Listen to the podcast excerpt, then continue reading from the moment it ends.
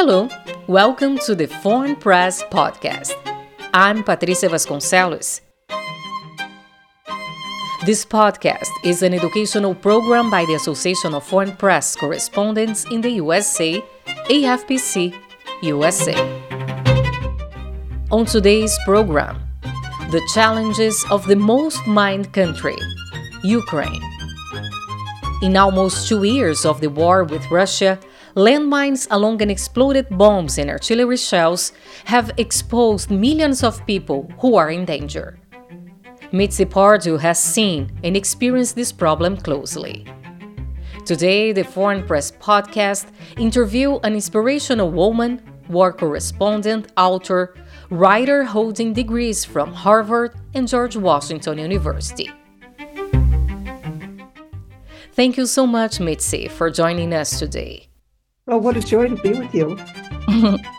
so, you have traveled to Ukraine three times since the invasion started and visit an active landmine field. What have you seen? Oh, I've seen firsthand some of the absolute horror of what the Russians did because whenever they left a place, you know, an occupied place, it's just crammed with landmines. In fact, they have these amazing machines. I think I'm going to pronounce it wrong, but I'll do my best. Zendilimer. Uh, I, I blew it, but uh, there's this machine that can fire off up to 6,000 landmines uh, from, from 13 miles away. And the Russians just very deliberately pick some of the most prime agricultural land in all of Ukraine and if you've got 6,000 landmines over a few miles, that that that farm can't be used until it's cleared. Mm-hmm. And right now the estimates are above 40% of prime agricultural land is landmined. And and for what I've seen myself, I I had the huge privilege last summer of being part of a Halo Trust landmine clearing uh, effort. And right outside of Kiev, I think there are about, depending on you count how you count it, probably at least 10 active landmine fields within like 20 miles of Kiev. And they're they're in this case, the ones that I saw were just deliberately uh, set in places where people might like to go for mm-hmm. a picnic or to gather mushrooms. You know, the, the, the goal is to kill Ukrainians. And you asked me what I saw. I had the privilege of there's something called it's a metal detector that you swing. And I'm going to guess, trying to remember, think back and remember, maybe it weighs seven or eight pounds. And you swing it in an arc. And actually, arc is the wrong word. You you swing it pretty much in a straight line. And then if there's nothing there, you move forward another eight inches. Mm. Of and my experience was I found a battery, as, as in like something that would be in a cell phone. Um, luckily, it was a battery, right? Luckily, it was a battery, but yeah. it was an area where uh, if you if you found or if you didn't find something and you stepped in the wrong place, uh, you could lose a foot. And I hmm. know that for certain because uh, I I'd interviewed a guy right before visiting the active landmine field, and uh, he told me he didn't tell me. Uh, the interview was by by phone. He had been active in landmine clearance, and he stumbled. He tripped, and by extreme bad luck, where his foot landed, there was a landmine. Uh, he now does not have a foot. So, taking this case, Mitzi, you have spoken with survivors of landmine explosions. What do you have heard from them? One of the things that just astonished me beyond belief is pretty much everybody that I've talked with wants to go back. This particular case, uh, I asked him, you know, an indiscreet question, but I'm a reporter, I get to do this, and he was okay with it. I asked what the actual moments were like. And he said, first of all, it was deafening.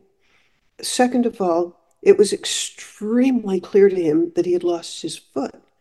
He hmm. knew how to put on a uh, a tourniquet, And one one of his, you know, you, you work with other people around you. One of his other people came and put an additional tourniquet on, but his foot's gone at that from the ankle on, it's it's gone. And he said that he was calculating that he could still do land mining because he could crawl along on his belly without oh. needing the foot. Oh my God. And, and how much dedication is that? And then and then other people that I've talked with in the active landmine area, like I most of the people I talked with were women. And very often they'd been deliberately hired by Halo because mm-hmm. you need an income and and they wanted to provide an income for women and so i asked the women why did you choose this maybe you could have been a secretary behind a desk and they said the satisfaction of knowing that you could save one child to save the parents from the anguish of losing a child or have the child not have to have lost a leg they said that was just worth anything to them mm. it's a very very dedicated group of people that do this Mitzi, um, an investigation carried by the Human Rights Watch um, last year found mines in 11 of Ukraine's 27 regions. This is, as I said, numbers from last year, 2023. So, according to that investigation, both sides use mines. With a conflict without an end date, how, in your perspective, how to protect civilians and soldiers? Oh, you know, it's it's just an extraordinary problem because, as as you say, both sides do it. My impression is the Ukrainians are a lot, uh, just infinitely more careful about it. They know where they put the landmines. The Russians just spray them from machines. So I'm not as worried about the Ukrainian landmines, but I, I heard one guy who was, you know, who wants to to stop the land mining. And he said, in his view, the best way to stop additional landmines is, and this is a direct quote, an Abrams tank. And I said, What do you mean by that? And he said, We need to get this war ended. Uh, he said, There's there's kind of a, a, rule of thumb that for the longer, uh, for every day that a a war continues, it can be a month of clearance and boy, after two years, which is pretty much what we're coming up against. Yeah. I've, I've heard estimates that if we don't have some new technology or spend vastly more than we're spending so far, it could be 40 years before Ukraine's free of landmines. So the Four decades. Four decades. For, for 40 years, four decades. Mm-hmm. Oh, it's just a catastrophe. I, does it blow your mind that people can do this to each other? Definitely.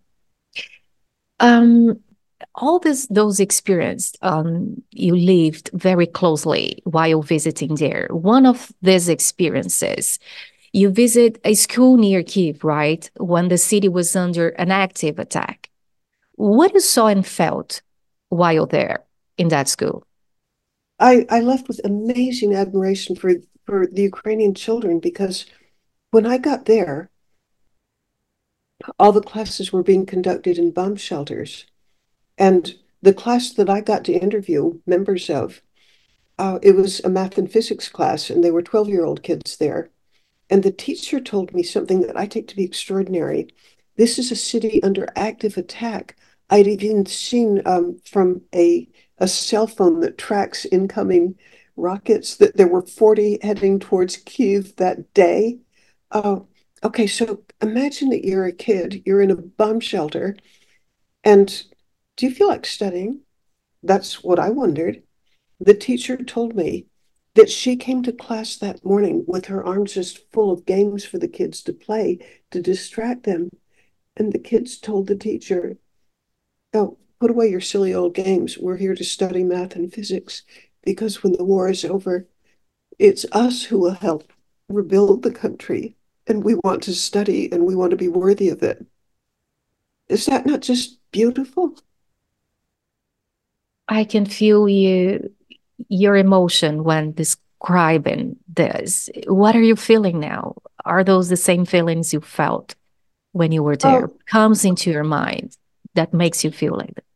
Okay, the deepest admiration in the world because I was watching courage and Mhm. bravery and selflessness. And yeah, um, it's creeping right back into my voice.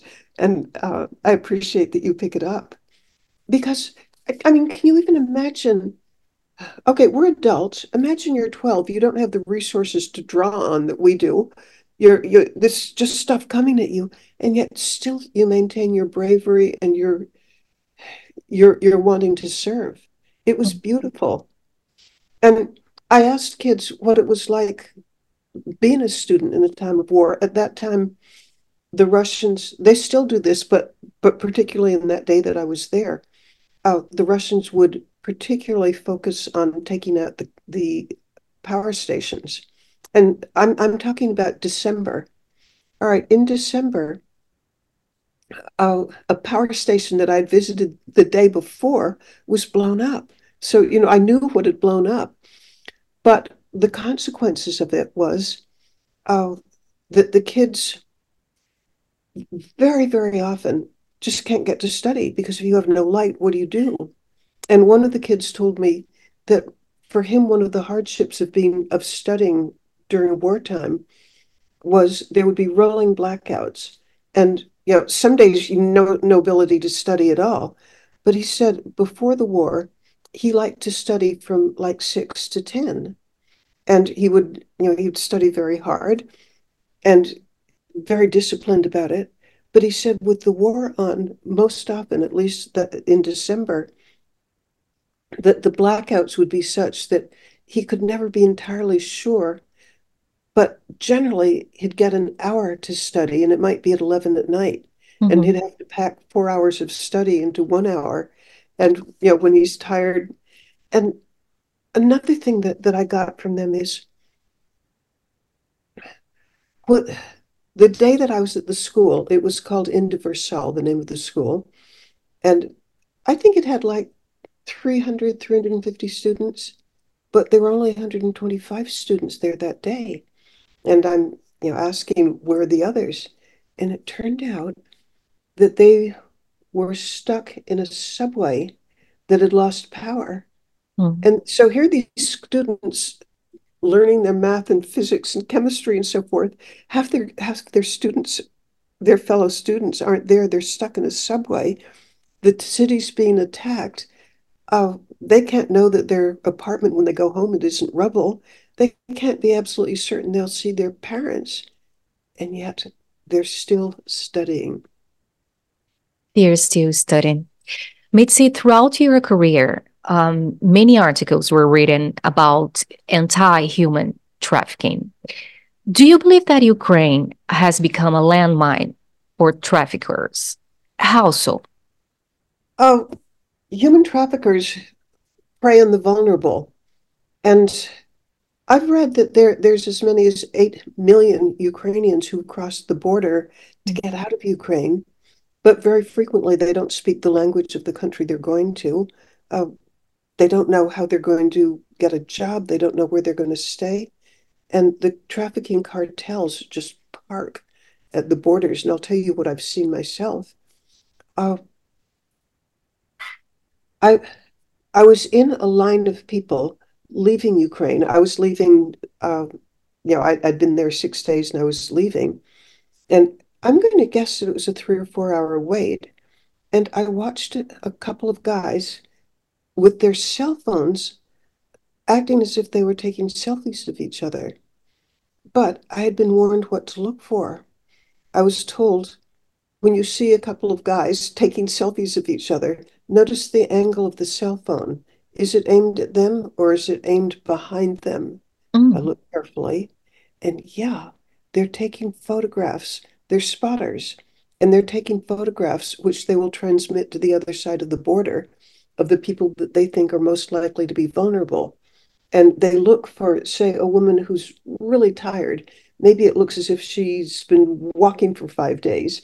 Uh, maybe she's got kind of the hundred yard stare where she's just sort of so tired and out of it that that she's vulnerable.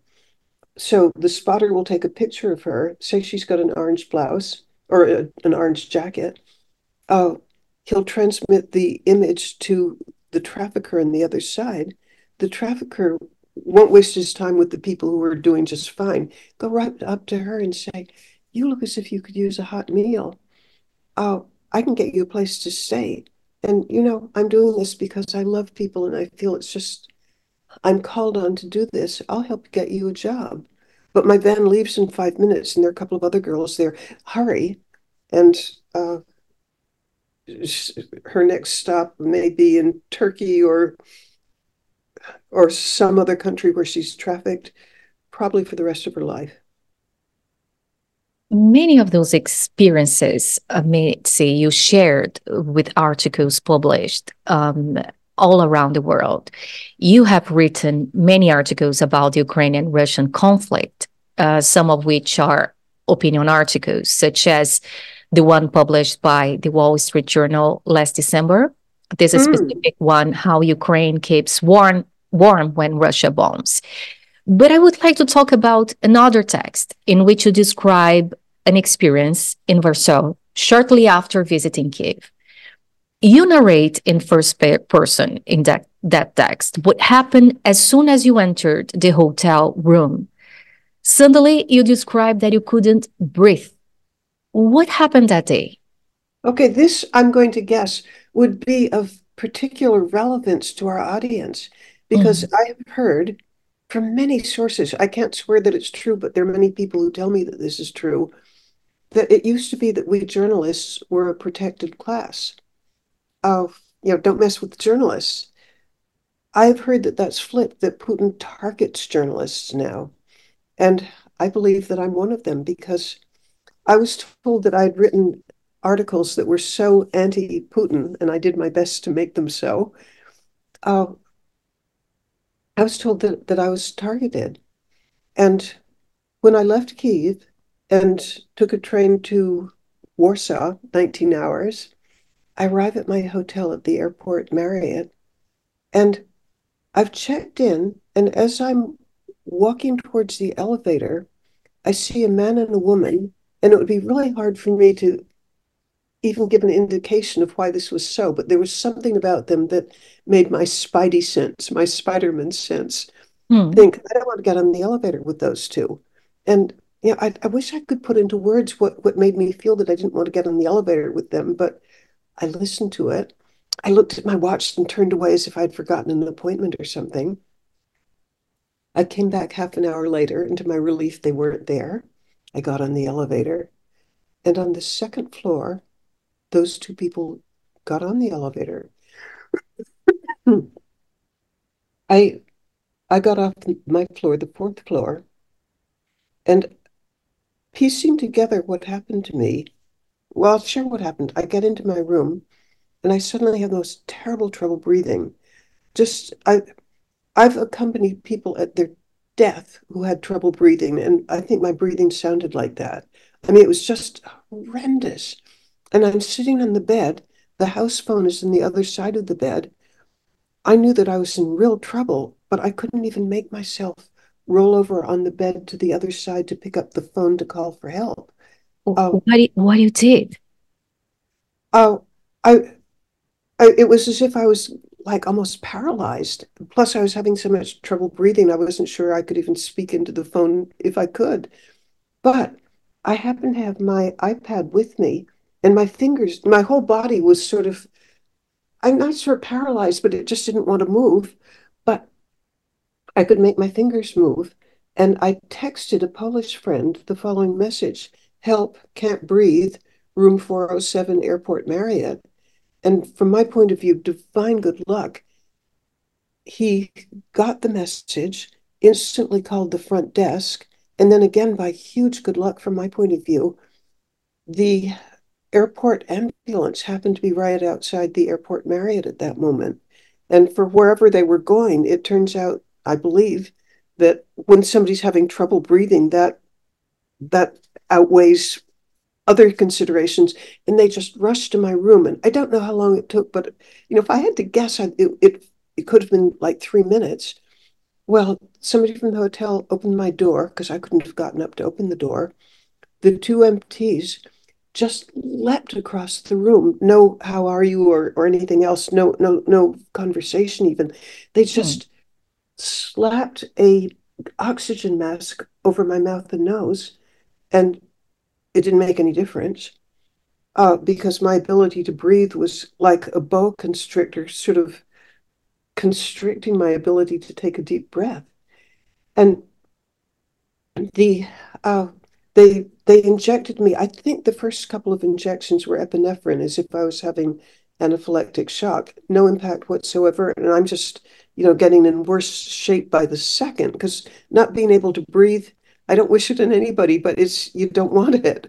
Um, they they got real serious. I could tell that it went from being um, you know an average event to something more serious, and they they went through their their medical bag and picked out another syringe, and which I later think is an antidote for Novichok, the ner- nerve agent. But I don't speak Polish and they didn't speak English, so I don't know. Mm. Uh, but anyway, they injected me in that, and quite rapidly, uh, it felt my breathing, which was feeling frozen and constricted. It it sort of, in retrospect, makes me think of ice melting. It was just. Uh, it was unfreezing. And I, again, it's hard to estimate time, but maybe five minutes, maybe 10 minutes, I could take something close to a full breath. But uh, I was, I was, I was sick for about almost a week afterwards. I couldn't leave the hotel. I couldn't go home. Uh, I was still having trouble breathing, but not catastrophic problem trouble breathing. I was sleeping 19 hours a day. I hmm. did see a red injection mark on my thigh, and I believe that the two people in the elevator, they had. I'm I'm told that this is this is how they do it, and I I can't remember exactly. I believe this is what happened, but I but I can't remember it happening. The the mo for for poisoning somebody with Novichok is, which is a nerve agent, there's a couple, one sharply bumps against somebody or steps on their toe or drops a book on their foot or something, while the other at the same time injects them. And I think that's what happened to me. And you, when I you you wrote in, when you in that text when you describe everything that you were saying to us, you wrote maybe it was just an allergic reaction to something, except I don't think it was. So what was it you think it was you were attacked? Okay, I I've changed my mind. When I first wrote about it, uh, I had I was still under the impression that journalists were a a, a protected class and that this wouldn't happen to me. Mm-hmm. Although thinking about it, you know, the the mark on my thigh, the bright red bee sting kind of thing. How would a bee sting? How would a bee sting through I was wearing like a tunic, trousers, underwear. I don't think a bee could sting through through that much. Um, and I've never been allergic to anything. So, uh, and then when I learned that th- there's a group called Bellingcat, and the head of it was on CNN saying that 100 journalists have been neutralized. And suddenly I thought, I'm now sure that that that I'm a assassination attempt survivor because you know if I'm not allergic to anything and I have this bee sting like mark on my leg and it can't have been a bee sting because I don't think there's a bee sting in the world that would sting through three layers of fabric but a hypodermic would by the way uh, when I got home and I had x-rays um, a third of one of my lungs wasn't functioning uh, and I had heart issues for like a couple of months afterwards. Uh, but and and I've talked with people who who know a lot about how this is done, and there's you know it's quite well known how it's done, particularly in Poland. Mm-hmm. Uh, a, a, woman who specializes in this said my chances of surviving that were minuscule. If the if I hadn't had my iPad right nearby, if my Polish friend hadn't taken it seriously, uh, if the EMTs hadn't been right outside the building, um, I might not be telling you about this. You were lucky. You were saved, the way you uh, describe uh, it. Yeah, I mean, uh, it's it's kind of creepy to think how close Mhm. I came to eternity. And I really was fairly sick for a, a couple of months afterwards. Um, I was I was having trouble chewing. My my teeth felt squishy in a way that's hard to describe.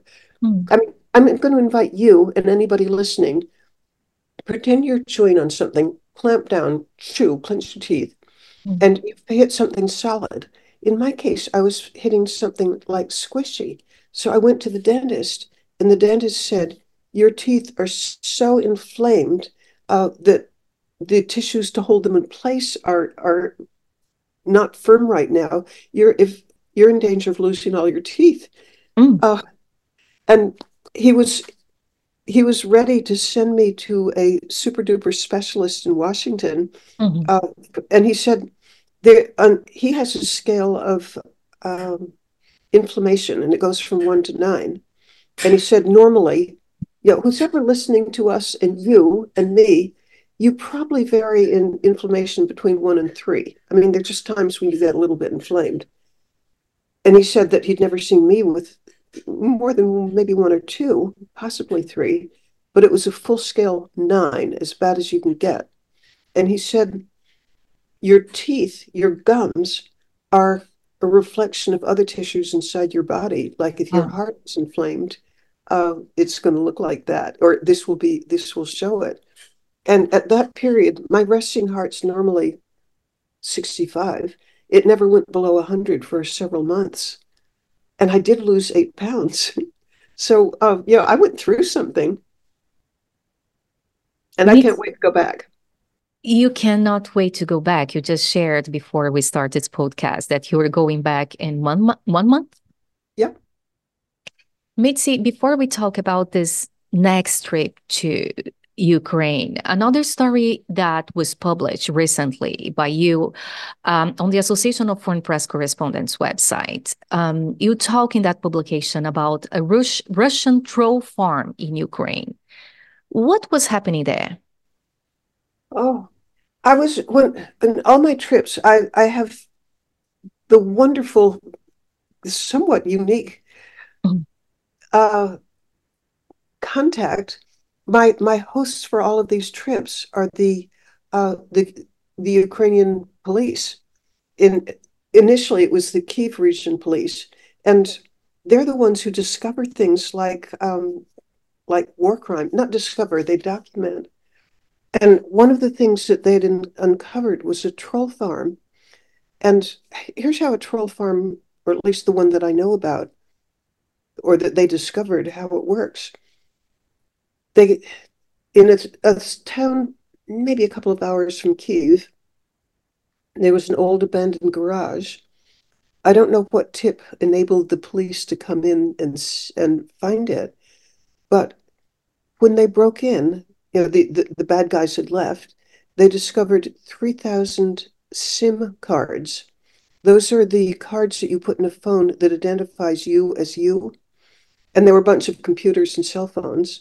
And it turns out that the 3,000 SIM cards, each one was connected, they're fake, but was connected with a fake Ukrainian identity. So if you have one of these SIM cards, you can sign up. Um, you know, one of the most obvious ones is you sign into YouTube, and anything that's pro-Ukraine, you downvote. And you've got 3,000 of these. You can put an awful lot of downvotes from what looks like people who are Ukrainians. Uh, or you can set up an identity. Um, say, say you want to cause divisiveness in the United States.